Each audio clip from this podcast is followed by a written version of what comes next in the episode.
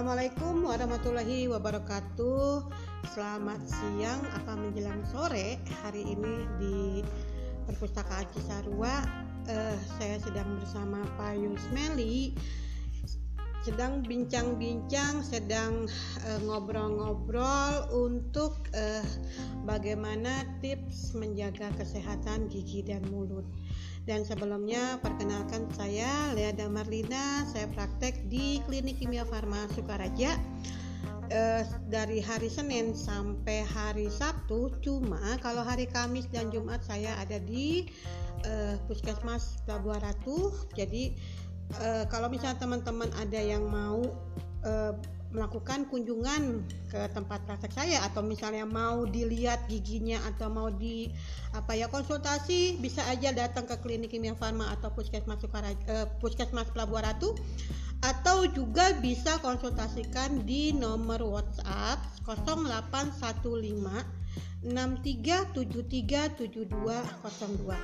Baik eh, teman-teman sahabat dari Rumah Detok AR Naresa eh, saya akan coba untuk men-sharingkan bagaimana menjaga kesehatan gigi dan mulut anak. Ini bermasalah sekali karena banyak orang tua yang sering bertanya ya sering bertanya dok ini gigi udah krepes-krepes gimana caranya untuk uh, diperbaiki atau dicabut bisakah gigi ini dicabut gitu kan. Nah teman-teman ini harus diwaspadai bahwa ke periode gigi dan gigi untuk anak itu ada waktu-waktunya. Tidak bisa sembarangan dilepas atau dicabut. Itu harus uh, ada uh, waktu-waktunya atau ada jadwalnya. Makanya ibu-ibu uh, orang tua itu harus memahami periode waktunya kapan aja gigi anak itu harus diperbaiki. Dan satu yang paling penting adalah menjaga pola makan anak. Jangan mentang-mentang anak pengen makan permen dan nangis dia ngotot uh, dia dengan namanya anak ya ngotot dengan nangis-nangis terus kan akhirnya ibu ngalah nih kamu misalnya mau permen nih uangnya gitu kan. Itu juga ibu-ibu harus pahami karena kalau misalnya anak itu dibiasakan tanpa terjadwal, tanpa dikasih pengarahan dan akhirnya giginya sakit, siapa lagi yang repot? Anak sendiri dan ibu juga.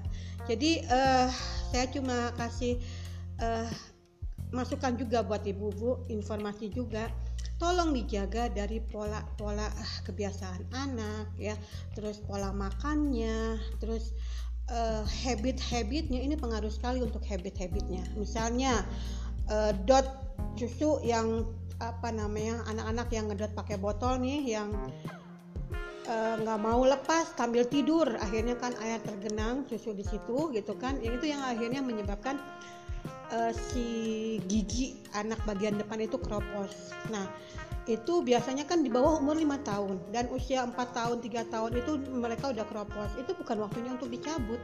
Nah itu harus nunggu waktu enam bulan eh, sampai usia minimal lima tahun enam tahunan. Kasihan kan ibu-ibu. Jadi eh, coba diper, ber, dipertimbangkan juga. Kita harus harus sabar mengarahkan anak untuk eh, apa ya kasih pengertian ya karena ketika anak sakit ibu juga akan repot. Dan sayang juga kan untuk uh, pengobatan lagi padahal bukan waktunya anak untuk misalnya dicabut ya. Karena kalau misalnya anak sudah dicabut belum waktunya itu akan terjadi masalah dalam pertumbuhan gigi anak ke depan ya. Baik mungkin itu aja yang bisa saya share. Jadi kalau misalnya teman-teman atau ibu-ibu orang tua para orang tua yang ingin konsultasi, silakan datang ke Klinik Kimia Farma Sukaraja atau Puskesmas Sukaraja dari jam 8 sampai jam 7. Saya ada di sana atau bisa langsung telepon di 0815637372 ya. Uh, program ini saya bekerja sama atas uh, lembaga saya atau apa ya branding saya uh, Rumah Detok AN Laresa dan Perpustakaan Kelurahan Perpustakaan Kelurahan Cisarua ya Sukabumi buat teman-teman yang ini sangat luar biasa sekali Perpustakaan Cisarua ini uh, banyak suat banyak kegiatan yang pastinya ini juga akan bisa bermanfaat buat teman-teman atau para ibu dan di mana pun berada. Jadi silahkan uh, kalau misalnya ada ingin belajar juga silahkan datang di perpustakaan Kelurahan Cisarua. Mungkin hanya itu yang bisa saya sampaikan. Uh, sekali lagi, kalau misalnya ada yang ingin ditanyakan, saya terbuka sekali untuk kita konsultasi atau kita ngobrol. Cukup dari saya sekian. Sampai ketemu lagi di materi berikutnya. Assalamualaikum warahmatullahi wabarakatuh. Minum ya Pak Wisma.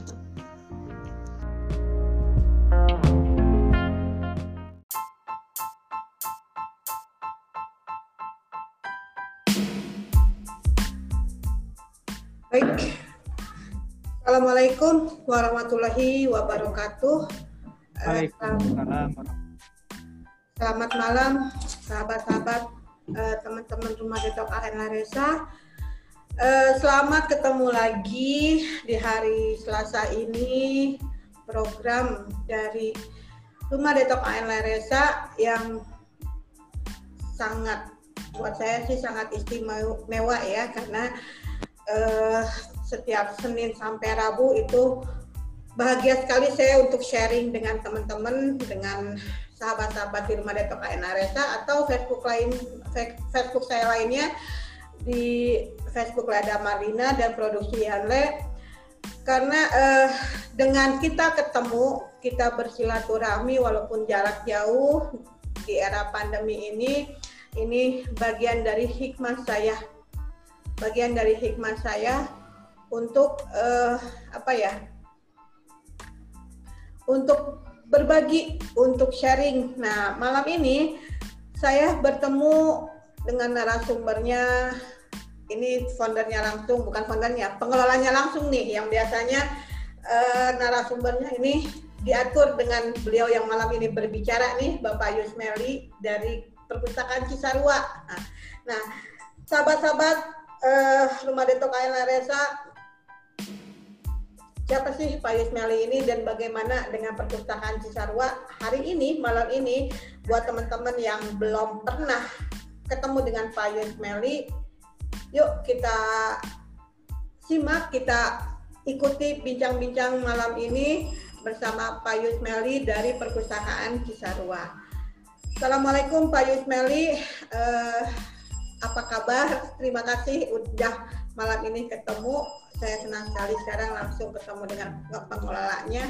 Gimana kabarnya Pak Yusmeli? Waalaikumsalam warahmatullahi wabarakatuh. Selamat malam Bu Dokter. Eh, selamat malam uh, dari uh, Alan Reza semuanya dan yang sudah hadir di malam ini uh, untuk acara bincang-bincang di Andai Reza, Detok Andai Reza. Ya, alhamdulillah sehat Bu Dokter. Terima kasih sudah diundang untuk uh, hadir di bincang-bincang malam ini. Luar biasa.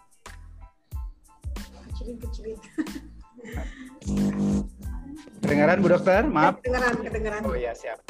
Kedengaran. Cuma suara ya, mangga Pak Yusmeli. Iya, boleh. Saya langsung aja, Bu Dokter. Enggak, enggak. Oh iya, baik. Uh, Alhamdulillah, terima kasih banyak uh, sudah kita bisa silaturahim di acara bincang-bincang malam ini. Uh, saya mungkin perkenalkan diri, nama saya Yusmeli. Uh, saya asli dari Sumatera Selatan, kemudian saat ini kami berada di Sukabumi, uh, dan saya uh, aktivitas adalah pengelola perpustakaan Kelurahan Cisarua dan malam ini kami akan uh, berbagi atau juga akan berdiskusi dengan Bu Dokter uh, tentang uh, pengalaman barangkali juga akan menimba pengetahuan kami, menambah pengetahuan kami tentang perpustakaan yang kami kelola saat ini di Kelurahan Cisarua. Uh, perpustakaan Kelurahan Cisarua adalah salah satu perpustakaan uh, kelurahan replikasi dari perpustakaan Kota Sukabumi. Di tahun 2017 kami diamanahkan untuk mengelola perpustakaan kelurahan uh, yang beralamat di Jalan Samsi Sirta nomor 45 RT 2 RW 16 Kelurahan Cisarua. Sejak tahun 2017 uh, kami aktif mengadakan beberapa kegiatan-kegiatan yang terkait dengan layanan perpustakaan dan juga kami juga mengadakan kegiatan-kegiatan yang e, melibatkan masyarakat secara langsung di perpustakaan. Nah, kegiatan layanan yang kami lakukan di perpustakaan ya seperti eh, perpustakaan-perpustakaan lainnya, kami mengadakan uh, jadwal kunjungan kepada para pemustaka setiap hari Senin sampai dengan uh, hari Minggu biasanya. Jadi full Bu Dokter setiap pekan itu biasanya terisi dengan kegiatan-kegiatan kunjungan.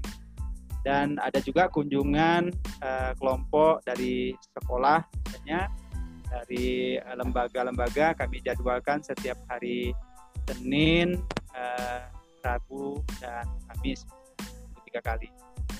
Dan untuk para pemustaka, eh, kami juga buka setiap jam eh, 9 pagi sampai dengan jam 4 sore. Ya.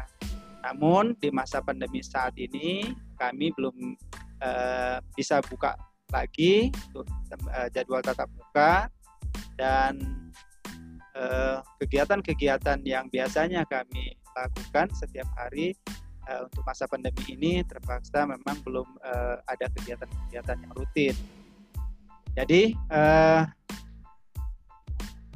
saat ini kita lebih kepada uh, membuat kegiatan-kegiatan secara virtual saja, yaitu pertemuan-pertemuan uh, atau jadwal-jadwal yang bisa kami lakukan secara virtual lewat dari. Namun uh, untuk kegiatan-kegiatan yang sifatnya uh, informasi kepada masyarakat tetap kita laksanakan uh, yaitu dengan membagikan informasi-informasi terkait dengan layanan-layanan yang kita lakukan seperti misalnya uh, informasi tentang UMKM biasanya karena di perpustakaan juga lain dari kegiatan layanan uh, perpustakaan sendiri kami juga ada tiga program yang kami lakukan yang pertama adalah di program pendidikan, kemudian uh, program kesehatan, lalu dengan kewirausahaan dengan sasaran kepada pemuda, perempuan, dan wirausaha. Itu Pak Yusmel itu mulai tahun 2017 ya Pak ya? Ternyata ya. masih belum lama ya. Tapi perkembangannya juga saya lihat perkembangannya cepat juga dan Pak Yusmel itu bekerja itu tek tek tek gitu loh bertemu dengan orang kenalannya banyak diajak kerja sama ya berjalan cuma sayang sekarang di era pandemi ya. Jadi saya juga jadi sedih juga Pak Yusmel uh, apa ya yang tadinya kita kegiatan aktif gitu kan bukan masalah terhalang. Jadi mungkin terpending kali ya terpending uh, untuk suatu pertemuan gitu. Jadi uh, ya harus cari cara, cari cara lagi untuk gimana aktivitas tet tetap berjalan dengan kondisi yang ada tanpa tatap muka. Ya. Nah, tadi Pak Yusmel bilang secara online itu uh, Oh ya Pak Yusmel, kegiatan yang ter yang terprogram sebenarnya itu apa aja sih Pak Yusmel sekarang di perpustakaan yang apa ya, yang sudah berjalan dan dilakukan secara kontinu itu apa aja Pak Yusmel? Uh, sesuai dengan visi yang kami uh, susun bersama, yaitu uh, bahwa perpustakaan ini uh, mempunyai visi menjadikan perpustakaan Cisarua atau Percis yang sering kita sebut ya, Percis Perpustakaan Cisarua sebagai pusat literasi untuk mewujudkan masyarakat uh, social planner. Jadi uh, ada unsur sosialnya juga nanti ada unsur entrepreneurnya juga. Nah, dalam melaksanakan uh, visi tersebut kami juga membuat misi yang uh, sesuai dengan kondisi yang ada di wilayah perpustakaan kelurahan kami yaitu perpustakaan aktif meningkatkan uh, literasi bagi masyarakat melalui berbagai kegiatan pemberdayaan untuk mencapai kesejahteraan. Nah, langkah-langkah yang kami lakukan di sini adalah dengan me mengajak peran serta dari masyarakat ya untuk memanfaatkan perpustakaan ini. Jadi uh, unsur pemberdayaan di sini adalah uh, perpustakaan kelurahan ini aktif juga me melibatkan masyarakat dalam setiap kegiatannya. Misalnya program uh, layanan uh, perpustakaan sendiri. Jadi kami uh, ada empat orang uh, pengelola perpustakaan di kelurahan, kemudian ditambah uh, ada unsur dari masyarakat yang memang membantu dari kegiatan-kegiatan kita untuk dalam uh, pelayanan peminjaman buku atau misalnya uh, membantu masyarakat untuk membaca buku di perpustakaan lalu uh, mengembalikan buku. Kemudian dalam uh, uh, administrasi juga kami juga dibantu oleh para relawan-relawan yang memang uh, sedianya ingin uh, bekerja sama dalam mengembangkan atau memanfaatkan sarana perpustakaan di kelurahan ini. Kemudian uh, di samping itu juga perpustakaan sejak tahun 2017 kami juga mendapatkan bimbingan langsung atau misalnya ikut dalam program Perpuseru yaitu perpustakaan uh, seru dari Coca-Cola Foundation. Uh, pada saat itu kami uh, diberikan satu bimbingan uh, bagaimana caranya mengembangkan perpustakaan ini menjadi pusat kegiatan uh, belajar pembelajaran pusat kegiatan belajar masyarakat ya dari semua usia ya mulai usia dini sampai dengan lanjut usia. Jadi semua ada kegiatan bisa berkegiatan di perpustakaan eh, dan juga perpustakaan kami juga mendapatkan support atau bantuan dari Coca-Cola Foundation yaitu eh, sarana TIK yaitu komputer dan jaringan yang bisa diakses oleh masyarakat.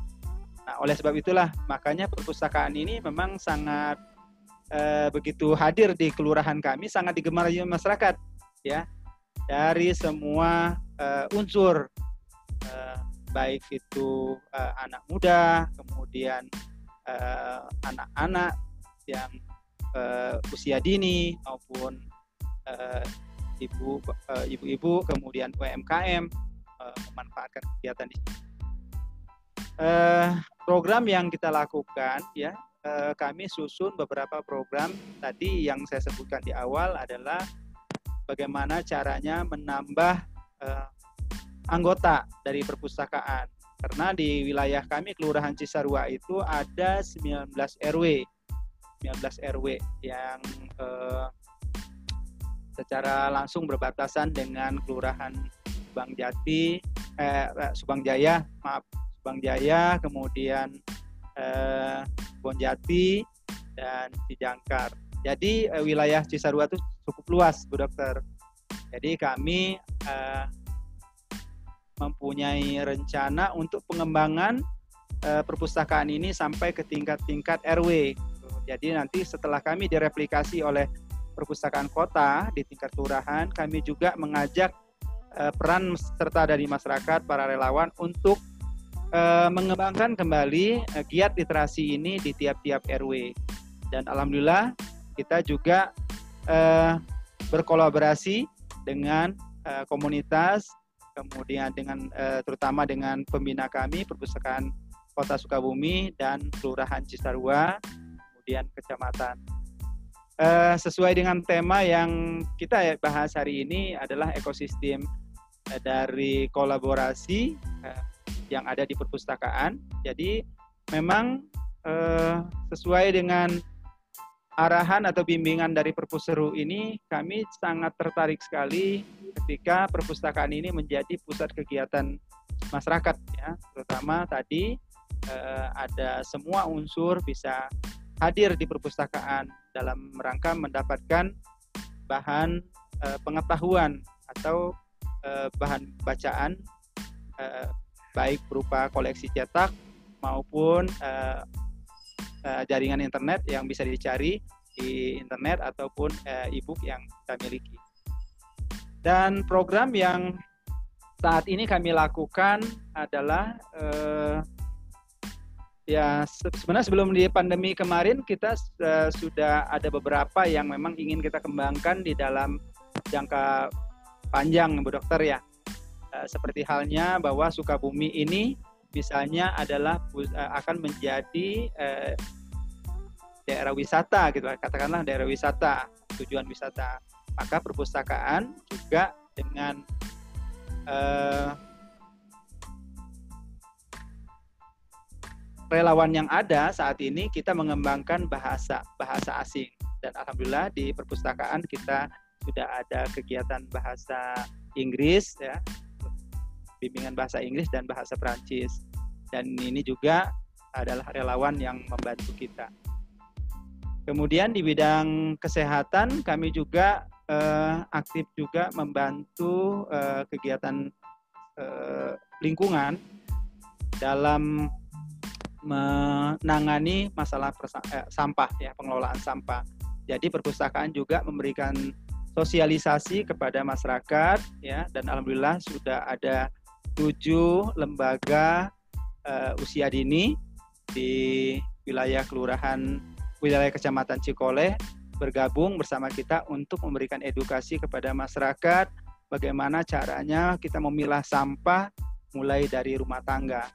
Dan kita lakukan dengan uh, program sampah uh, bank sampah Suapila. Dan kemarin waktu sebelum pandemi kita sudah rutin yang mengumpulkan sampah yang dipilah dari rumah, kemudian anak-anak sendiri yang terlibat ya anak-anak usia dini kemudian terlibat bersama orang tuanya untuk membawanya ke sekolah. Dan di sekolah sudah ada penampungan eh, yaitu bank sampahnya yang dibantu oleh pihak sekolah dengan melibatkan dari komite sekolah. Jadi eh, giat dari bank sampah ini sebenarnya merupakan edukasi dari kami bersama dengan uh, para mitra yaitu usia apa sekolah usia dini untuk mengadakan sosialisasi pemilahan sampah. Dan ini sudah berjalan, namun saat ini karena sekolahnya juga sedang uh, tidak ada tatap muka, jadi kegiatannya masih terhenti, Bu Dokter. Namun insya Allah kami juga masih dalam tahap pengembangan lebih lanjut karena program yang kami lakukan ini sudah uh, artinya kami sampaikan kepada pihak pemerintah untuk dibantu dalam penelitian lebih lanjut supaya budidaya, budaya masyarakat kita untuk pemilahan sampah itu uh, tetap akan berjalan dan permasalahan di kita yaitu sampahnya yang hari ini cukup uh, bermasalah jadi kita bisa atasi bersama-sama. Kemudian di bidang UMKM uh, kita juga di awal kegiatan perpustakaan ini uh, ada, kita juga sering melakukan beberapa kegiatan-kegiatan ya seperti pelatihan-pelatihan uh, eh, UMKM uh, bekerja sama dengan komunitas ABCGM, kemudian Jabar Juara, kemudian ada juga para relawan-relawan uh, yang memang memilih apa menjadi motor penggerak dari UMKM itu sendiri. Dan alhamdulillah juga bahwa saat ini juga kita juga memberikan akses uh, informasi dari dinas terkait, misalnya dari dinas koperasi, uh, kemudian dari uh, dinas uh, perindustrian, kita menyampaikan informasi kepada masyarakat uh, tentang kegiatan-kegiatan uh, UMKM. Dan kita juga uh, biasanya mengikut sertakan uh, para UMKM untuk bergabung di acara uh, gelar produk atau misalnya pameran-pameran. Jadi alhamdulillah perpustakaan juga turut serta dalam membantu kegiatan uh, perekonomian atau misalnya kewirausahaan di wilayah Cisarua ini. Sekarang kan eh, di era pandemi ini kan tidak boleh berkumpul ya, artinya eh, ya dibatasi atau mungkin masih dilarang kali ya. Nah itu gimana ya untuk orang-orang yang meminjam buku? Apakah udah ada kegiatan atau bagaimana Pak Yusuf?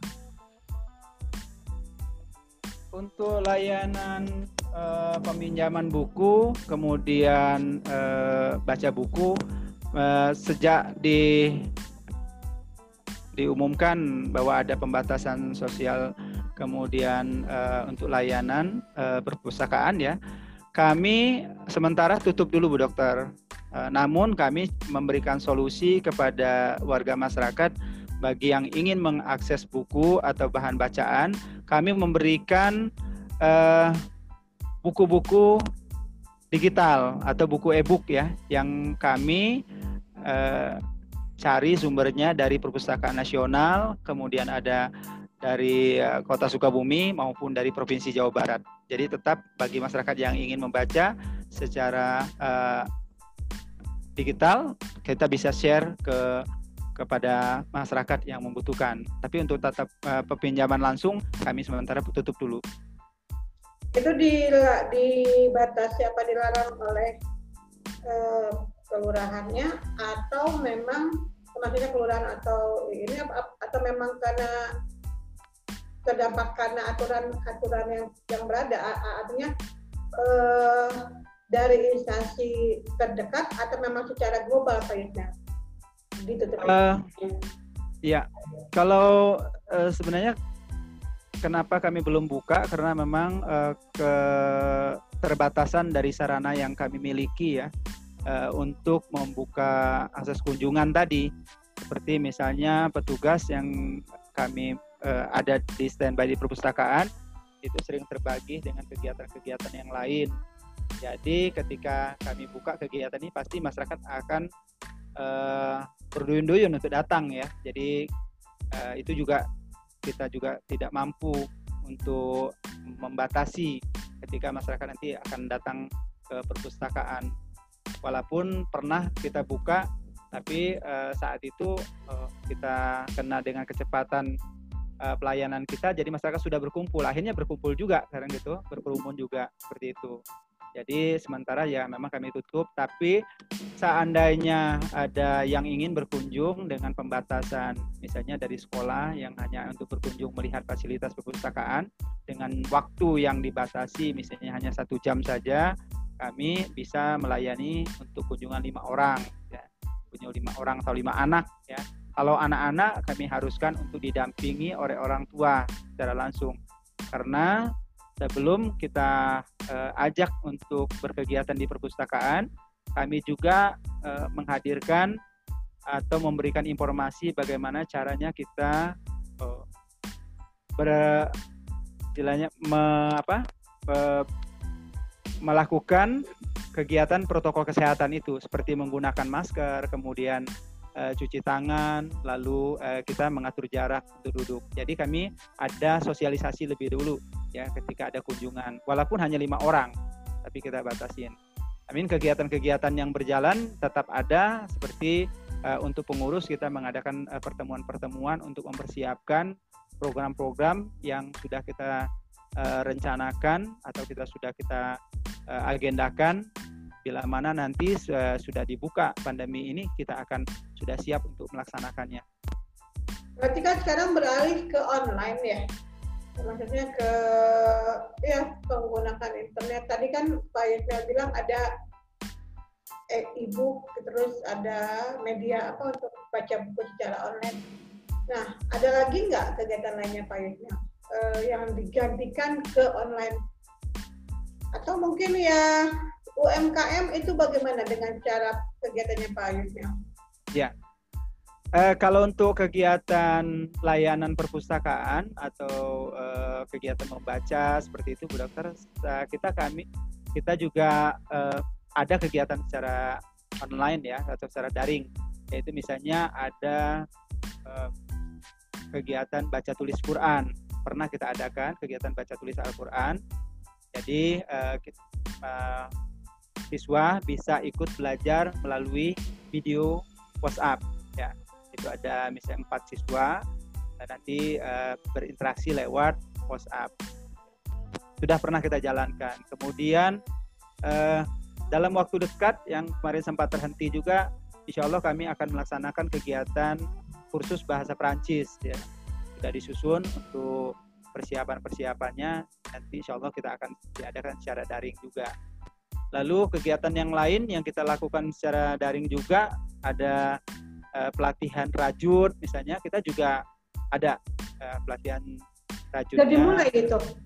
Kemarin sempat berjalan ya sempat berjalan uh, tapi uh, terhenti dulu beberapa kali ya, menunggu apa uh, kegiatan memang agak sulit ini karena secara daring itu tidak mudah Bu Dokter. tidak mudah ya. Kebayang aja berat. Ya. Bingung ya. Jadi dari uh, semua anggota itu juga pasti ada beberapa orang saja yang siap ya untuk mengikuti daring ya. Kami lihat persentasenya masih kurang memang. Jadi uh, dirasa belum efektif memang kalau untuk secara daring. Kalau bahasa Inggris kan kemarin pernah ya bahasa ya Pak Yusmel ya. Artinya saya ya pernah tahu bahasa itu dilakukan secara offline. Nah, untuk online-nya belum mulai ya Pak Yusmel ya. Kan padahal sebenarnya lebih lebih mudah loh kalau bahasa Inggris artinya offline bisa, online juga bisa kan gitu loh. Itu belum mulai ya? Ya, kemarin sempat berhenti memang lagi kami susun timnya tim untuk apa adminnya ya adminnya insya Allah nanti bulan Oktober kita akan mulai lagi Bu Dokter sudah kami siapkan uh, uh, program untuk secara daringnya baik bahasa Inggris maupun bahasa Perancisnya. Hmm? kita akan mulai lagi. Ini kayaknya yang sangat mudah dilakukan ya kalau merajut sih memang agak susah ya. Bagaimana untuk menunjukkan gitu kan. Kalau bahasa Inggris eh bahasa sangat mudah gitu. Literasi kan sudah tuh dengan yang saya lihat ada beberapa pembicara kan penulisan gitu kan. Nah eh, yang saya tahu apalagi apa Yusmil ya. UMKM secara off secara online gimana tuh Pak Yusmil? Karena saya lihat saya, saya pernah tahu di, di, di apa di, di perpustakaan Cisarua itu ada kegiatan UMKM juga kan? Nah kalau secara online gimana? Karena yang saya ikuti kemarin sejak pandemi itu kegiatan bazar paling ya. Terus ya bazar masak bersama dengan siapa? Uh, chef Ranu kan? Ya nah itu kalau onlinenya uh, secara online kayaknya belum pernah ya Pak Ismail ya?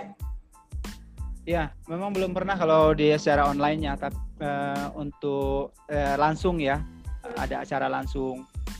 Tapi kemarin setelah kami bincang-bincang dengan rekan-rekan para relawan, kita juga sekarang ikut serta untuk memasarkan produk-produk UMKM dalam artian perpustakaan memiliki satu divisi lagi ya yang kami bentuk di tahun 2019 kemarin yaitu Purchase Planner yaitu teman-teman yang memang uh, khusus untuk memarketingkan produk-produk UMKM.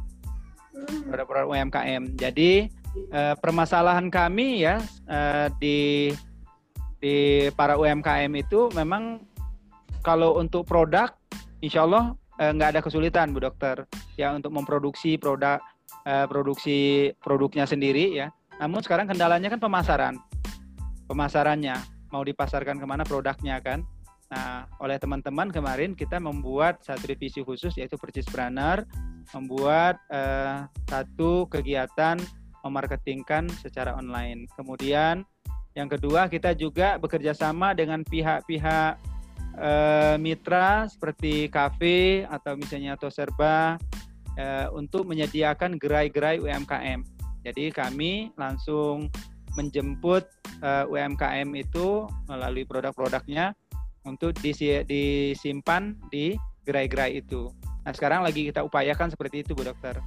Terus yang kedua, eh, kemarin juga kita menghadirkan beberapa eh, UMKM untuk belajar eh, marketing online sendiri. Jadi kalau misalnya ada yang bersedia untuk belajar marketing online, kita juga siap ya untuk memberikan uh, kesempatan belajar di perpustakaan.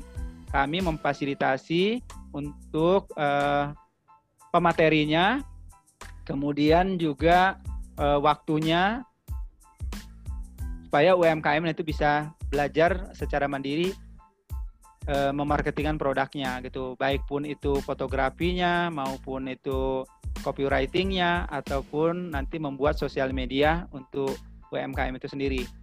Uh, bagi yang hanya mem bisa memproduksi saja, kami juga tetap akan membantu UMKM untuk memasarkan produknya di eh, market-market yang ada di Sukabumi. Kita sudah uh, arahkan untuk bergabung di uh, pasar sukabumi.com, kemudian ada uh, Sukabumi Lapak yang di bawah uh, manajemennya uh, Radar Sukabumi. Uh, seperti itu kita uh, mengarahkan UMKM untuk bergabung di sana. So, itu yang sudah kita jalankan. Iya iya bagus bagus sih saya lihat kegiatannya apalagi kalau secara offline ya kemarin ya ada senang aja gitu kan.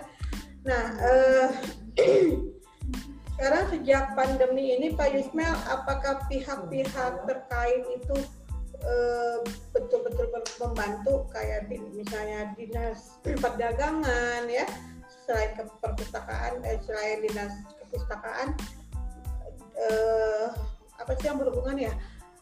Perdagangan misalkan atau kalau misalnya ke, pari, ke pariwisataan mungkin pari, dinas pariwisata apakah itu ada ada support gitu loh Pak Yusmel uh, untuk kegiatan-kegiatan yang dilakukan ini uh, Alhamdulillah uh, dari dinas untuk bidang UMKM kita sering uh, diundang ke dari dinas perindak misalnya kemarin ada sosialisasi mengenai eh, ekspor produk ya eh, UMKM gitu. Bagaimana caranya atau misalnya prosedur-prosedur yang harus dilakukan oleh eh, seorang UMKM itu untuk mengikuti eh, ekspor produknya gitu. Jadi kami informasi itu kami sampaikan kembali kepada para UMKM yang yang ada uh, di mitra perpustakaan Kemudian dari Dinas Koperasi juga saat ini kan ada uh, pameran misalnya, kami juga sampaikan juga gitu kan kepada UMKM untuk mereka ikut serta. Dan uh, kita juga diminta uh, untuk mendata ya kami sudah melakukan pendataan bersama kelurahan ya mendata uh, mendata UMKM di kelurahan Cisarua Tuh. jadi pen, alhamdulillah sudah adakan pendataan UMKM di wilayah kami dan itu juga nanti kita akan follow up kembali apakah nanti e, mereka butuh legalitas misalnya kayak PRT, kemudian halal, haki gitu. Nanti kita akan sampaikan kepada pihak pemerintah atau dinas terkait yang nanti akan mem, me, me, apa, memberikan fasilitas-fasilitas itu. Kemudian kalau dinas e, pariwisata misalnya kita juga ada UMKM uh, wirausaha muda misalnya kan itu juga kemarin juga kita dapat informasi untuk uh, diadakan pendataan juga seperti itu. Sebelum pandemi saya pernah bicara juga sama Pak Yusmel apa dan punya punya ada ada keinginan gitu kan dari UMKM ini untuk bekerja sama dengan pariwisata. Kebetulan juga saya kan juga ada produk dari pertanian gitu kan yang bisa saya publish bisa saya jual gitu kan. Cuma ya sekarang terhalang bukan terhalang ya kalau saya sih pikir terpending kalau yang Pak Yusmel ya. Kalau terhalang takutnya memang betul-betul terhalang. Untuk apa ya, ya, ya ada takutnya takutnya tersalah uh, menyalahkan gitu kan. Hanya hmm, ya itu waktu itu saya pernah berharap bisa bekerja sama dengan salah satunya terutama gitu kan pariwisata untuk memasarkan produk gitu. Hanya sekarang ya gimana ya e, pariwisata juga mungkin masih tertutup ya Pak Yusnel ya. Jadi e, belum bisa bekerja sama secara luas ya Pak Yusmel ya untuk pariwisata ya Pak Yusmel ya. Untuk Sukabumi ini masih masih terbatasi kan sebenarnya pariwisata Sukabumi itu banyak tuh geopark itu kan yang dekat-dekat eh, mana yang dekat-dekat itu Selabintana, Selabintana juga udah banyak gitu kan terus situ gunung, si gunung gitu. Sekarang mungkin eh, tertutup ya Pak Yusmel ya? Tidak boleh ada ada pengunjung kali ya Pak Yusmel ya untuk pariwisata ya? Uh, kalau untuk menyampaikan misalnya ada uh, lokasi-lokasi yang kiranya untuk dikembangkan baik pun itu misalnya di pertanian maupun nanti di industri kita uh, bisa langsung datang ke kantor kantor dinas apa kantor dinas terkait Bu Dokter. Misalnya dinas pariwisata atau dinas UMKM langsung bisa dikonsultasikan uh, uh, kepada pihak dinas tersebut ya. Nanti apakah nanti mewakili kelompoknya atau misalnya perorangan itu nanti bisa di follow up tapi mungkin dari dinas sendiri kalau untuk turun ke lapangan eh, saat ini eh, mungkin dari, belum boleh ya. Belum boleh mungkin belum ya. Kami kemarin sudah ada komunikasi untuk wilayah Cisarua karena ada beberapa daerah eh, yang memang di situ ada UMKM-nya kita undang untuk hadir itu juga eh, di apa istilahnya kan di, dibatasi dulu nanti waktunya ya. Mungkin bukan berarti tidak boleh tetap ada tapi nanti kita kita yang aktif lah ke dinasnya untuk hadir. Kami sering ke, ke dinas eh, koperasi untuk berkonsultasi. Misalnya ada UMKM di wilayah Cisarua yang memproduksi eh, air minum misalnya ada air sumber mata air yang di wilayah kami itu kita konsultasikan langsung ke dinas. Apa yang harus dilakukan, kemudian legalitas apa yang harus dimiliki.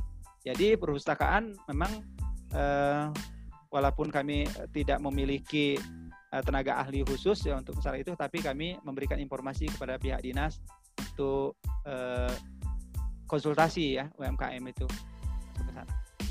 Paling UMKM sekarang kegiatannya ya itu yang kemarin saya lihat di uh, saya lihat dengan ada adanya kelas cooking ya Pak Ismail ya. Itu kan perpustakaan Cisarua juga kan yang mengadakan ya yang di ya. di Tor Serba Selamat ya kan? Terus bazar ya. Itu ya. kan uh, apa namanya dari perpustakaan juga kan? Yang teman-teman UMKM itu betul betul akan penjualan di sana ya gitu. Itu memang ya sekarang memang walaupun daya mungkin ya mudah-mudahan tidak lama eh, daya beli juga orang lagi berkurang tapi ya saya lihat memang harus bergerak terus Pak Yusnya ya. dan bekerja sama berkolaborasi nggak kita hanya sendiri saja gitu kan jadi ya harus uh, saling membantu ya Pak Yusmel ya. Iya betul dokter harus begitu. Ya kalau nggak begitu kita berjalan sendiri, apalagi tanpa tatap muka, eh, tanpa tatap muka dan bertemu ya. Ya, ya. cara salah satunya pertemuan oke okay, diadakan, hanya memang harus ada waspada dan protokol kesehatannya ya pakai masker dan lain-lainnya harus diperhatikan gitu ya. Nah itu uh, berarti kalau kegiatan kayak merajut terus apa lagi Pak Yusmel ya? Uh, apa lagi ya? Merajut, kemudian merajut. untuk yang uh, apa? Uh, memasak, cooking class misalnya kan? Yang merajut itu belum diadakan lagi Pak Yusmel ya? Ya, kemarin kita sudah siap pesertanya sudah ada, tapi kemarin kita komunikasi dengan uh, pembina kami Kelurahan Cisarua dan Perpustakaan Kota.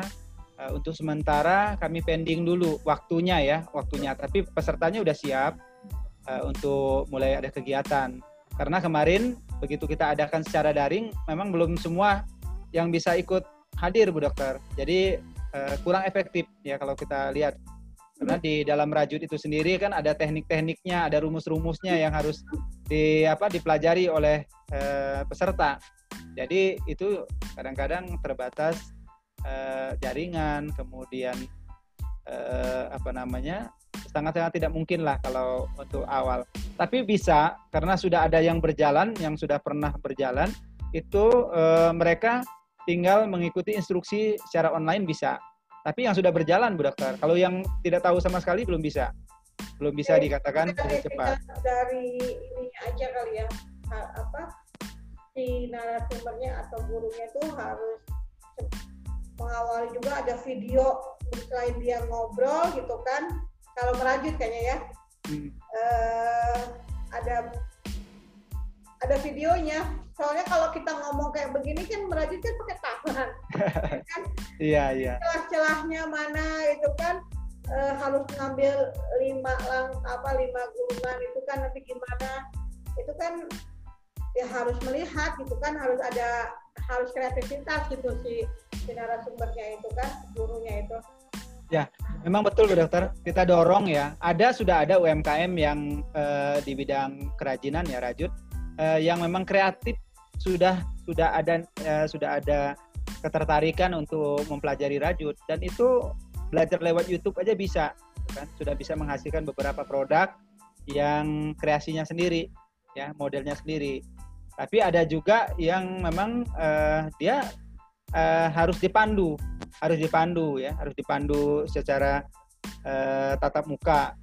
Nah itu juga memang harus dilalui proses seperti itu untuk untuk khusus yang peserta seperti itu. Jadi kami memilih pengalaman ketika uh, ada yang tatap muka, ada yang daring, itu juga dua-duanya harus berjalan menurut saya ya.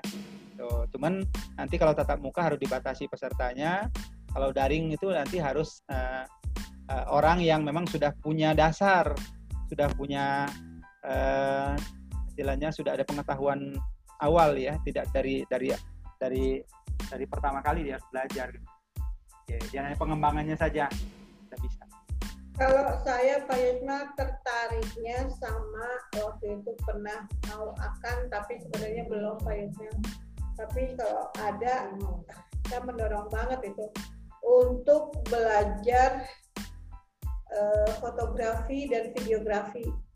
Karena kan sekarang eranya digital ya.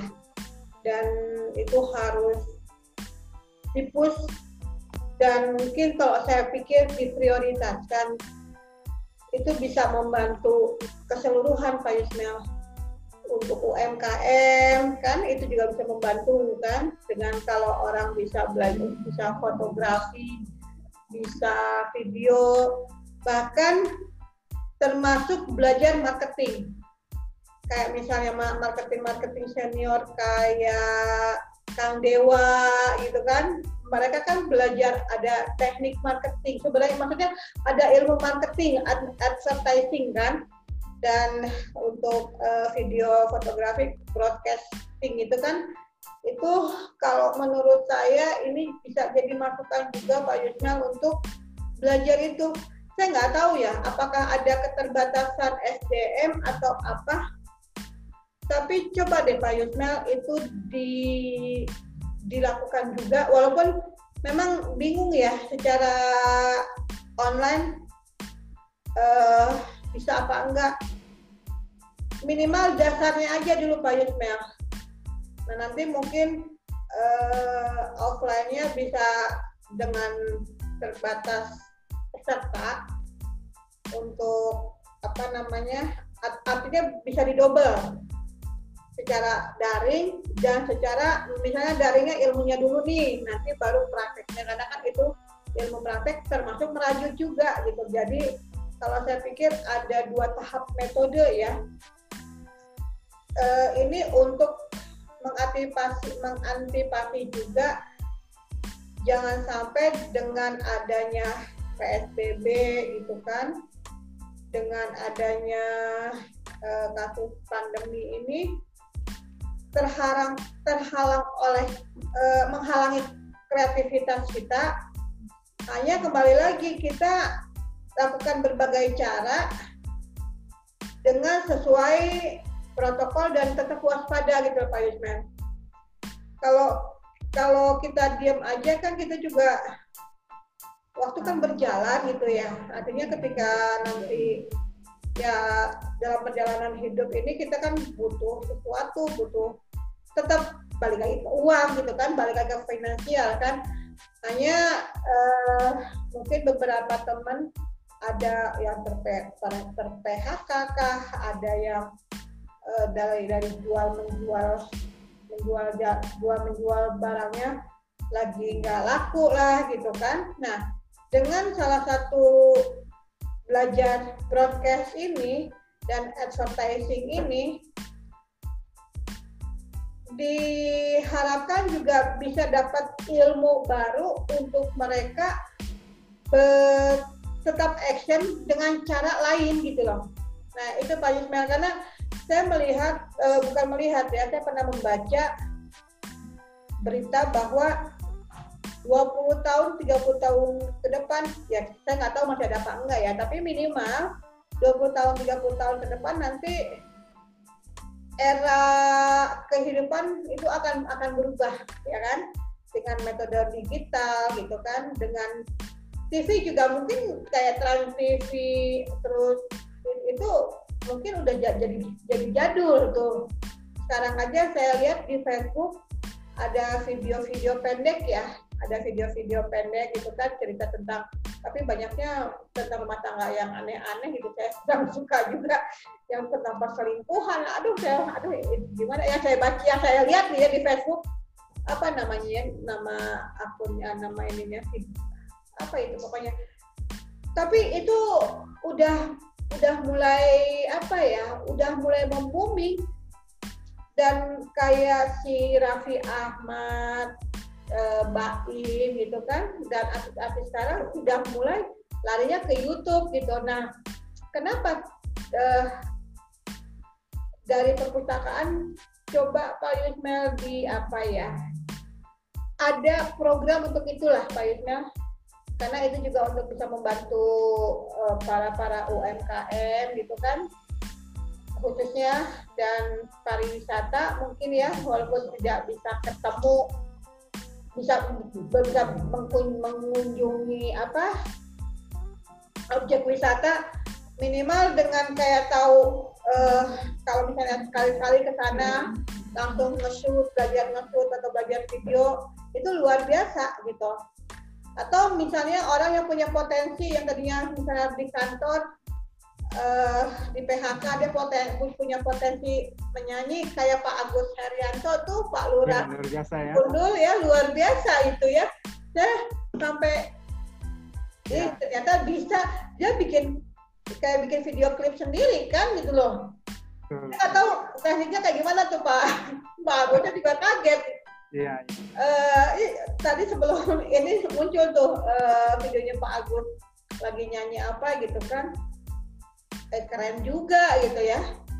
Nah, saya tertarik tuh Pak Yusma untuk uh, belajar itu ya walaupun tidak sampai paham. Maka itu makanya sekarang kan sekarang kan saya walaupun saya dokter gigi, uh, saya coba mencari belajar cara lain ya tidak ter, tidak hanya fokus ke di apa di kedokteran aja artinya dokter gigi pun atau misalnya teman-teman sejawat pun mungkin bisa juga promo dengan cara ya pasien di videokan gitu kan atau materi apa gitu kan. Saya coba untuk begitu gitu loh untuk me, sebenarnya nggak boleh ya kita punya etika untuk untuk promo ya. Hanya cara lain ya saya coba untuk nggak secara konvensional dan monoton aja deh gitu loh. Untuk tetap dekat karena kan kita juga punya harus punya branding ya. Maksudnya harus punya cara lain untuk kenal masyarakat dan masyarakat juga kenal kenal kita gitu kan. Jadi kalau mengenal kita juga mereka apa yang mereka butuhkan di kita juga bisa kita berikan gitu ya. Jadi ya saya juga makanya saya coba untuk belajar Zoom live streaming ini gimana caranya. Terus saya pengen bikin uh, belajar untuk video YouTube dengan apa dengan video-video. Saya lagi mempelajari di Pak Yusmel. Nah makanya makanya itu Pak Yusmel kalau misalnya di perpustakaan Cisarua itu diadakan itu saya senang banget pengen banget ikut gitu. Nah itu juga kan bisa membantu uh, teman-teman UMKM untuk tetap apa ya bereksplor gitu ya. Bereksplor dan kita juga mereka nggak bisa yang bisanya bisa dititipin sama UMKM itu ya berbagi. UMKM nggak bisa bikin ada orang yang bisa bikin bisa berbayar jasanya kan itu luar biasa gitu kan. Nah kalau misalnya ada SDM-nya itu Pak Yusmel untuk memberikan eh, apa mengajari itu itu sangat tertarik dan itu bagus banget Pak Yusmel kalau menurut saya gitu Pak Yusmel Alhamdulillah terima kasih banyak Bu Dokter atas saran dan masukannya untuk kami ya. Uh, dan juga memang diharapkan juga dalam pertemuan atau bincang-bincang kita ini juga ada masukan-masukan dari uh, masyarakat ya atau misalnya pegiat-pegiat literasi supaya nanti kami bisa lebih berkembang kembali ya kegiatan-kegiatannya. Di dalam kegiatan uh, yang di masa pandemi ini memang kami juga mengajak peran dari masyarakat juga.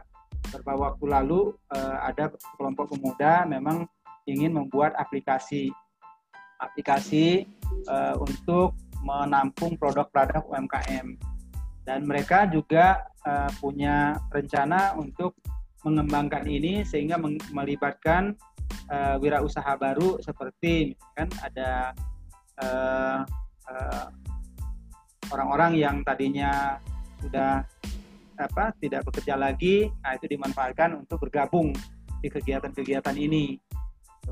Kemudian uh, untuk kegiatan online ya, kami juga berencana memang membuat video-video, konten video ya untuk produk-produk misalnya satu produk kita bikin uh, videonya, kemudian nanti uh, tutorial untuk membuat satu produk misalnya gitu.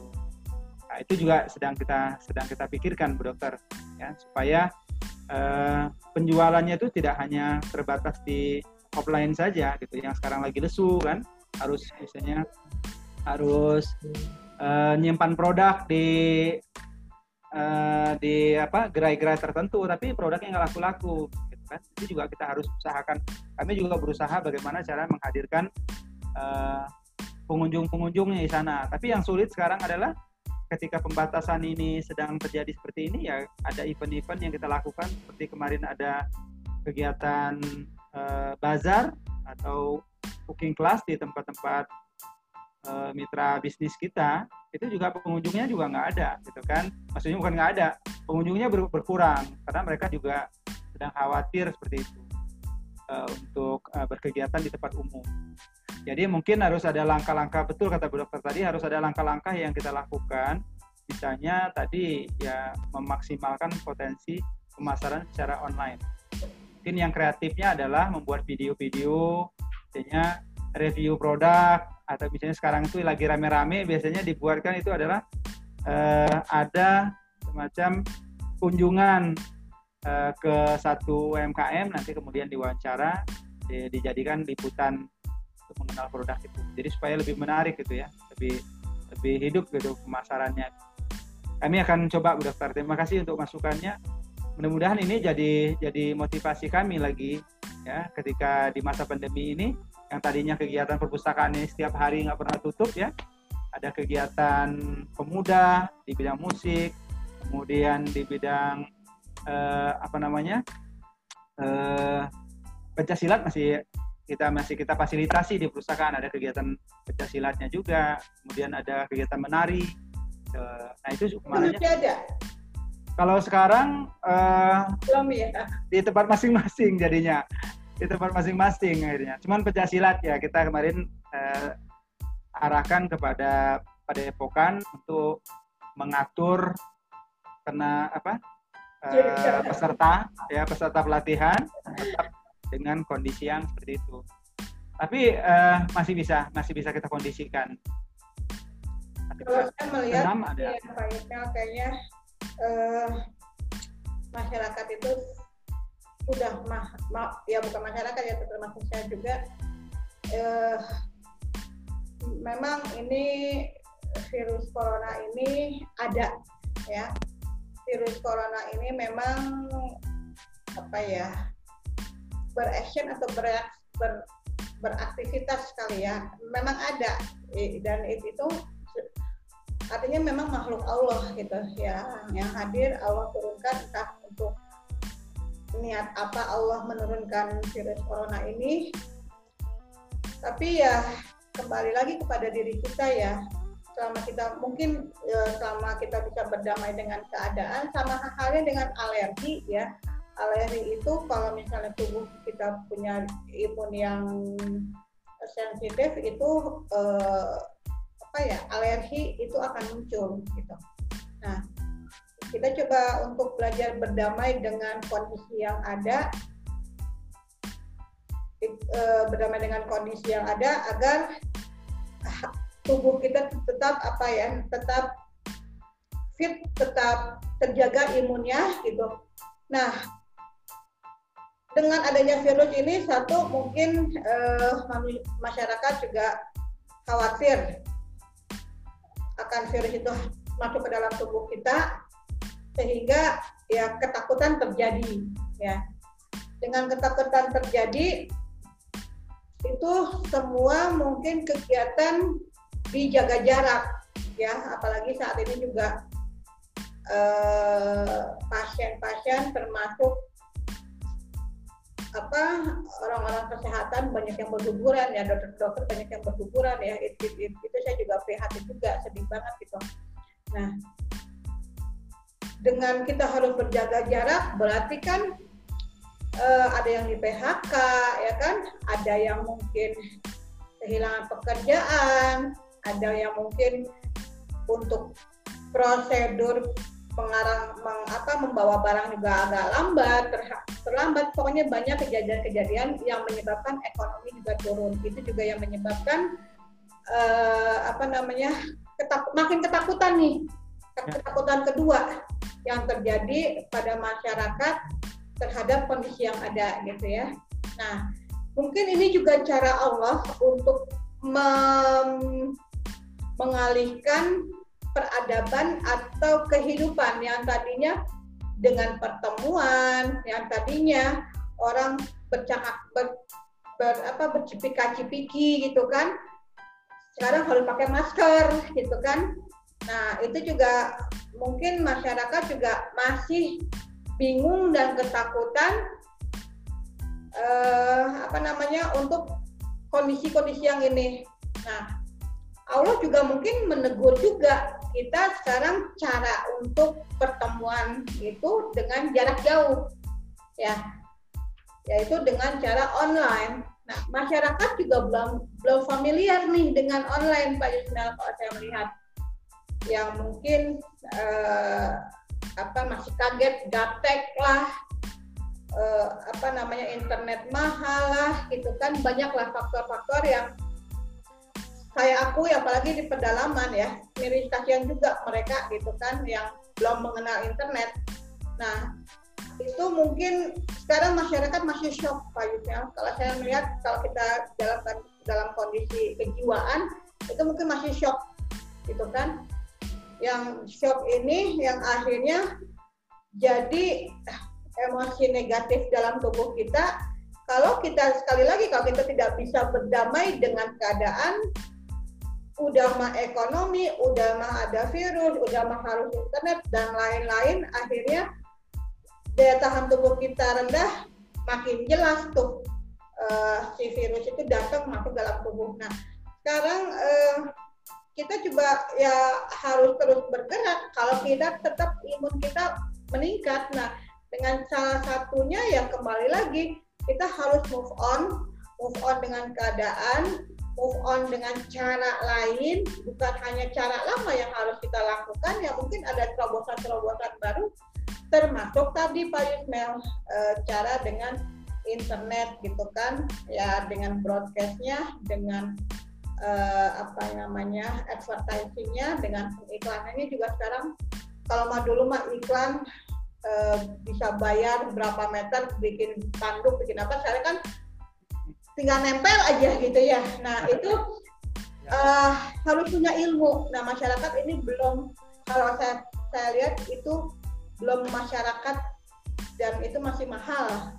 Ya kayak Kang Dewa itu kan belajar advertising mahal banget itu sampai 9 jutaan apa ya kalau nggak salah ya. Tapi sekarang udah banyak orang-orang yang bisa uh, itu kan. Nah sekali lagi Pak Yusmel itu marketing itu kan harus ada bahasa-bahasa juga, ada ilmunya juga gitu kan. kayaknya sekarang ini harus diaktifkannya di situ Pak Yusna. Selain video-video, kayak kemarin saya baca kalau iklan murah, eh kalau kita ngomong kalau mau apa ya di video di, di, di apa di ya saya baca itu kalau eh, gimana apa namanya barang kita akan laku kalau kita masih mengatakan murah sebenarnya bukan kata murah yang dipakai apa ya dia bilang eh, harga harga khusus gitu kan murah dengan harga khusus sebenarnya jauh ya tapi dipikir-pikir ya itu teknik gitu loh Pak Yusmel nah itu Promo. juga promo-promo mungkin Dokter. Ah, jadi kan iklan gitu kan. Jadi oh ternyata memang ada ilmunya gitu kan. Ya. Jadi itu juga harus ditampilkan juga Pak Yusna Ya. supaya eh, sekarang orang banyak yang berjualan. Ini jualan, ini jualan, aduh saya juga jualan gitu kan. Tapi ya karena persaingan itu ya sebenarnya harus ada tekniknya gitu loh. Nah itu yang harus kita coba untuk bantu ke masyarakat ya. Eh, memang nanti juga ada ada hukum alam mana yang kuat akan terus melaju, mana yang lemah dia akan mundur. Tapi ya minimal kalau misalnya mereka mau belajar itu tuh sebenarnya ada ilmunya, ada tekniknya, ada sabar, ada kuat, ada tangguh untuk ditolak itu pasti ada penolakan gitu ya. Nah, tapi tetap itu harus punya ilmu. Nah, itu Pak Yusmil kalau saya menyarankan gitu ya, eh kayaknya di apa dasarnya itu di situ gitu Pak Yusmil. Ya, ya, seperti kayak gitu gitu lah. Ya, betul. Pak Yusmil. Ya, kami juga memang sedang apa? Sedang mengajak rekan-rekan untuk eh, berkolaborasi lah, berkolaborasi bagaimana caranya eh, menciptakan eh, satu produk yang memang produk itu sendiri eh, dikenal masyarakat lewat promosi tadi. Juga yang kedua, eh, produk ten- tentunya produk yang dihasilkan yang dibutuhkan oleh masyarakat saat ini. Tuh, karena daya belinya juga sedang rendah gitu kan. Orang boro-boro mungkin beli eh, raj- misalnya kerajinan misalkan untuk kerajinan. Ya karena dalam saat ini kan orang butuh yang yang pokok dulu kan untuk kebutuhan pokok kesehatan ya, produk kesehatan mungkin diutamakan. Mungkin kita juga mengarahkan untuk membuat produk-produk kesehatan. Misalnya untuk eh, jamu misalnya gitu kan ada unsur-unsur kesehatan. Sehingga memang eh, sesuai dengan dengan permintaan pasar tentunya. Jadi kita harus mengubah gitu. Pada awal-awal kemarin kan eh, kita juga sempat sharing kepada UMKM yang memang eh, tadinya produk kerajinan beralih ke eh, ini eh, APD kan misalnya gitu. Masker misalnya ada membuat ini memang harus dilakukan karena lagi rame-ramenya pada saat itu untuk membuat eh, produk yang dibutuhkan. Akhirnya laku juga. Kan cerita ke saya Pak katanya kemarin eh, saya produk saya nggak keluar nih nggak keluar ke terjual gitu tapi alhamdulillah masih ada rezekinya kemarin bikin masker jumlah sekian ada yang borong ada yang minta seperti itu. jadi tetap ada perputaran mungkin kalau untuk eh, produk milik eh, produk awalnya eh, itu bukan berarti dia meninggalkan produk itu tapi pada saat ini yang dibutuhkan apa gitu, oleh masyarakat gitu. Samping memang promosinya juga harus kencang kemudian yang kedua produk itu dibutuhkan oleh masyarakat atau tidak? Itu yang harus kita bikin kan. Nah, tentunya sekarang kemarin ada permintaan dari eh, rekanan kami ya teman-teman kami di, itu adalah produk kesehatan. Ya banyak dibutuhkan.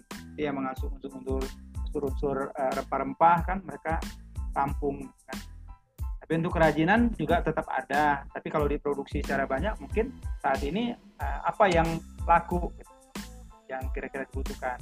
Nah ini survei pasar ya kita juga pelajari kemarin waktu belajar marketing online di perpustakaan. Supaya eh, eh, UMKM itu mau tidak mau harus eh, eh, apa produk yang dihasilkan itu harus laku. Gitu. terus yang kedua sekarang hmm, kami juga ada beberapa beberapa klasifikasi di dalam pelayanan kita di perpustakaan ya untuk produk eh, untuk bidang UMKM ini juga ada bagi pemula. Nah, bagi pemula ini kami eh, akan lihat dulu lihat juga ya akan membantu pada saat ada pertemuan misalnya konsultasi bisnis di perpustakaan Nah, itu nanti dilihat produknya, bagaimana kemasannya, kemudian eh, labelnya seperti apa, gitu, menarik atau tidak, gitu. Nah, itu juga ada konsultasinya di perpustakaan. Tuh, itu ditangani oleh KUB Percis. Nah, teman-teman yang sebagai relawan di perpustakaan juga membantu, Bu Dokter, untuk mengkonsultasikan itu. Kalau seandainya produknya tadi belum memiliki legalitas, kami uh, cepat-cepat untuk memberikan informasi kepada dinas yang terkait gitu ya supaya dibantu dan alhamdulillah memang diproses gitu. Oleh teman-teman dari pendamping UMKM ya. Jabat juara misalnya dari APCGM itu kita komunikasikan untuk membantu seperti ini. Nah untuk yang uh, kemasan tadi ya kita juga kemasan kita tawarkan pada apa pada UMKM ini supaya uh, belajar bagaimana uh, membuat foto yang yang menarik gitu ya. Menarik kemudian membuat uh, namanya apa? Desainnya lalu uh, dalam membuat uh, promosi juga uh, diajarkan copywritingnya ya bahasa-bahasa marketing gitu kan? Nah, itu. Ada memang kemarin. Cuman tadi kembali ketika kita kami ingin melaksanakan lagi pertemuan-pertemuan seperti itu ya kami sendiri yang khawatir gitu kan? Khawatir itu dalam artian ini uh, tidak mungkin uh, terus menerus kita adakan pertemuan tatap muka karena ada pembatasan-pembatasan seperti ini. Uh, ini sangat pengaruh sekali ya ketika sekarang ada peraturan memang harus ada pembatasan, jadi ya kami juga harus uh, menyesuaikan Bu Dokter. Tapi saya yakin ya, saya yakin dengan uh, kami sudah mulai sekarang itu adakan pertemuan-pertemuan secara daring. Ya alhamdulillah Bu Dokter adalah mitra kami nih dalam uh, melakukan kegiatan-kegiatan secara daring ya beberapa kali Bu Dokter sudah memfasilitasi pertemuan-pertemuan kita baik pun untuk mensosialisasikan kiat literasinya kepada masyarakat ya kemudian juga uh, dalam menyampaikan informasi-informasi yang lainnya ya termasuk uh, diskusi-diskusi kami secara daring ini ya Bu Dokter sudah membantu kami. Nah inilah yang kami tangkap sebagai satu peluang ya eh, di dalam pengembangan perpustakaan ini eh, dapat berjalan ya tanpa harus eh, apa namanya eh, bantuan apa misalnya dapat dengan dana yang yang tersedia banyak tapi kita bisa berkolaborasi dengan dengan pihak-pihak terkait uh, untuk menyelesaikan permasalahan ini. Terutama masyarakat sendiri, Bu Dokter. Kami kemarin ada beberapa uh, eh, UMKM yang kami ajak diskusi uh, bersama di perpustakaan. Uh, mereka uh, membutuhkan tenaga marketing, misalnya. Tenaga marketing dari produk yang dia jual. Dan kita coba bawa uh, ke pada masyarakat ya. Kita tunjuk kepada masyarakat kita cari tenaga marketingnya untuk dilatih oleh si UMKM ini. Karena dia sudah produksi tapi pemasarannya yang kurang kurang cepat ya. Karena tenaga marketingnya terbatas. Nah ini kita ajak masyarakat untuk uh, belajar uh, dengan membuka lowongan kerja. Ya perpustakaan sekarang juga membuka lowongan kerja bu dokter. Misalnya di bidang tadi marketing ya untuk uh, memasarkan produk. Jadi nanti diajarkan oleh si UMKM itu juga.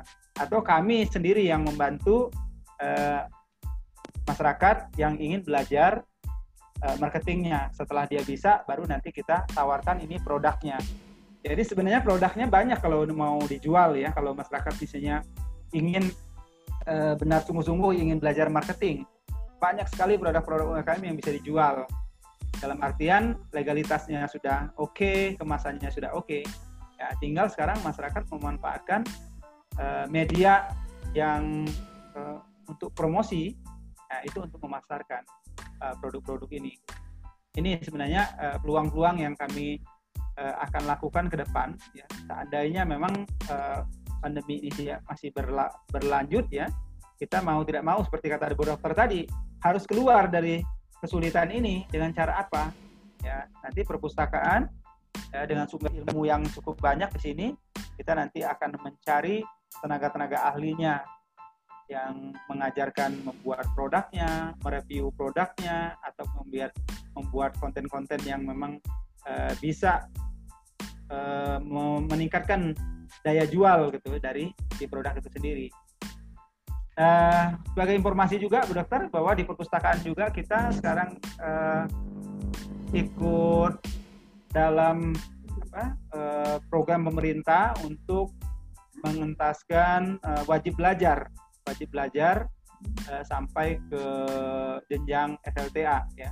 Kami bekerja sama dengan uh, PKBM yang ada di wilayah ke, kecamatan kami yaitu PKBM Pemuda Pelopor juga kita Eh, menginformasi kepada masyarakat untuk bisa ikut belajar secara gratis di perpustakaan. So, kami adalah mitranya uh, membuat kelompok belajar di perpustakaan. Nah, untuk saat ini biasanya di perpustakaan itu belajarnya di setiap seminggu sekali. Tapi karena dalam situasi yang seperti ini, kita pihak PKBM melakukannya secara daring. Jadi uh, ini satu peluang buat masyarakat untuk tetap uh, berkegiatan atau mencari ilmu, uh, menyelesaikan jenjang pendidikannya pada saat uh, kondisi COVID seperti ini. Masih bisa mereka lakukan. Dan pendaftarannya masih kami akan tutup tanggal 27 nanti gitu. Uh, untuk pendaftaran di ta tahun ajaran sekarang siap-siap bagus bagus. Iya. Nah terus ya barangkali juga nanti kita coba Bu Dokter kita juga mungkin ada konsultasi eh, kesehatan yang dulu sama Bu Dokter kita ada konsultasi gigi misalnya untuk kesehatan gigi dan mulut bagi anak-anak PAUD ya yang sudah berjalan. Ini luar biasa Bu Dokter. Kami juga sangat terima kasih ada testimoni dari orang tua bahwa eh, ya paling tidak anak itu atau orang tuanya sadar bahwa Eh, kesehatan diri itu lebih penting gitu. Setelah dia mengikuti pemeriksaan gigi yang dilakukan oleh bu dokter biasanya ke PAUD-PAUD ya. uh, mereka menyampaikan uh, bahwa hal ini ya harus terus diulang-ulang di rumah ya. Orang tuanya melihatnya kemudian anaknya juga uh, melakukannya. Bagaimana orang tua juga uh, bisa diikuti saat, oleh anak atau perintah-perintahnya dengan memberikan hal-hal yang menarik gitu kan supaya anaknya bisa ikut program kesehatan ini. Saya terima kasih banyak Bu Dokter sudah mengawali program ini uh, untuk uh, kegiatan kesehatan di perpustakaan Bu Dokter. Ya, saya juga rencana Insya Allah mudah-mudahan uh, apa namanya, saya nggak tahu ya kondisi kondisi saat ini bisa atau enggak untuk melakukan offline lagi uh, apa penyuluhan tapi sekarang saya mungkin uh, karena saya tim saya di kimia farma ini di klinik ini sudah lengkap formasinya insya Allah kita punya dua dokter yang aktif ya dua dokter yang aktif satu admin. Jadi saya rencana kalau memang ada yang ingin gitu kan diberikan materi penyembuhan atau sharing secara offline uh, insya Allah kami siap untuk uh, turun kembali seperti kemarin. Tapi ya mungkin dengan prosedur tetap ya dengan apa waspada dan prosedur protokolnya itu yang tetap harus dijalani. Hanya sekarang lebih berfokus pada salah satunya tentang bagaimana pena, uh, apa namanya uh, mengantisipasi meng, bukan mengantisipasi menjaga covid supaya bisa berdamai ya. Ya maksudnya dengan cuci tangan atau seperti apa gitu kan dan Eh, banyak hal gitu yang mungkin kita akan sampaikan. Hanya kembali lagi kepada masyarakat dan pihak-pihak tertentu apakah nanti akan uh, bisa menerima untuk kita mengadakan penyuluhan atau tidak gitu kan? Saya juga belum tahu nih uh, apa prosedur dari instansi atau beberapa tempat uh, bagaimana mengadakannya. Kalau kami mungkin insya Allah dari klinik kimia farma uh, Sukaraja ya klinik kimia farma Sukaraja ya di bawah ya. penanggung jawaban saya itu akan insya Allah akan turun dan ini uh, saya mulai minggu ini di apa dekat lingkungan kimia farma saya nih di gang apa uh, gang, gang apa tidak di gang gang Manunggal ya insya Allah oh. daerah daerah situ daerah situ mungkin saya akan mulai minggu ini dengan penyuluhan gigi dulu kali ya. Karena kebetulan karena kata dokter-dokternya dadakan karena baru kemarin saya saya bicarakan dan pihak DKM saya bekerja sama dengan DKM Insya Allah sudah siap. Tinggal konfirmasi berapa orangnya eh apa jam berapanya saya belum temuin. Tapi ya saya mulai Insya Allah mulai saya akan mulai karena melihat masyarakat juga supaya bisa tetap move on, tetap sehat gitu kan, tetap jaga pikiran. Mudah-mudahan eh, dengan cara ini pandemi bisa kita lewati dengan segera gitu. Saya sih insya Allah dengan tim uh, akan turun lagi, tapi saya bukan bukan di bawah naungan uh, rumah pribadi aja rumah Detok Larasa, tapi dengan tim klinik kimia farma Sukaraja, insya Allah saya akan turun lagi. Makanya kalau misalnya dari pihak perpustakaan Cisarua dan kelurahan Cisarua atau teman-teman lain yang mau untuk mendapatkan apa ya kunjungan atau ya mungkin pemeriksaan gratis insya Allah terus apa namanya cek cek kesehatan gitu kan insya Allah kalau misalnya ada, ada yang mau ya mangga nanti bisa dihubungin saya di klinik kimia farma termasuk juga dengan daerah wilayah Pak Yusmeli kalau memang bersedia lagi ya nanti bisa konfirm konfirm saya itu apa itu ya bisa Bu Dokter. Uh, nanti kita agendakan. Mungkin kalau di sekolah misalnya kan atau misalnya di pertemuan-pertemuan bisa difasilitasi bersama. Ya satu satu uh, kegiatan nih Zoom. Misalnya kan lewat Zoom tapi nanti yang ikuti bisa lebih banyak kan ya lebih banyak dokter nanti lebih efektif ya 10 orang ikut kan. Tapi mereka mengatur sendiri jarak sosialnya kan di tempat. Tapi sarananya mungkin lewat infokus apa misalnya seperti itu. Jadi nanti uh, eh, LCD misalnya nanti uh, lebih banyak ke ininya apa uh, pesertanya kemudian lebih intens juga kegiatannya.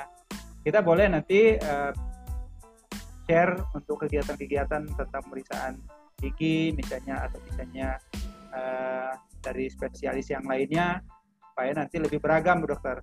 Ya. Ada seperti halnya yang kami lakukan sekarang itu adalah bekerja sama dengan teman-teman dari pegiat literasi dari komunitas gerakan literasi nasional misalnya itu yang Agaralis Jawa Barat kemudian ada Ikatan Pustakawan uh, Indonesia uh, Kota Sukabumi kemudian juga dengan apa namanya uh, komunitas TBM ya kita juga nanti akan terus menerus ya menyampaikan pesan literasi ini kepada masyarakat supaya uh, walaupun di masa pandemi ini justru masyarakat harus banyak membaca, harus mendapat pengetahuan, tetap harus belajar gitu ya lewat buku atau misalnya lewat informasi yang lainnya. Dan eh, yang paling penting adalah sekarang bagaimana caranya bisa menerima informasi dan menyaring informasi itu supaya nanti bisa digunakan untuk kebutuhannya sehari-hari. Jadi nanti kita baik pun kegiatan literasinya di perpustakaan maupun nanti pengembangan dari kegiatan-kegiatan seperti tadi ada bahasa, kemudian ada nanti sosialisasi bank sampahnya kita lakukan secara daring. Kemudian juga untuk MKM juga kita lakukan juga. Ya mohon doanya juga mohon arahannya lagi dari Bu Dokter sebagai mitra kami.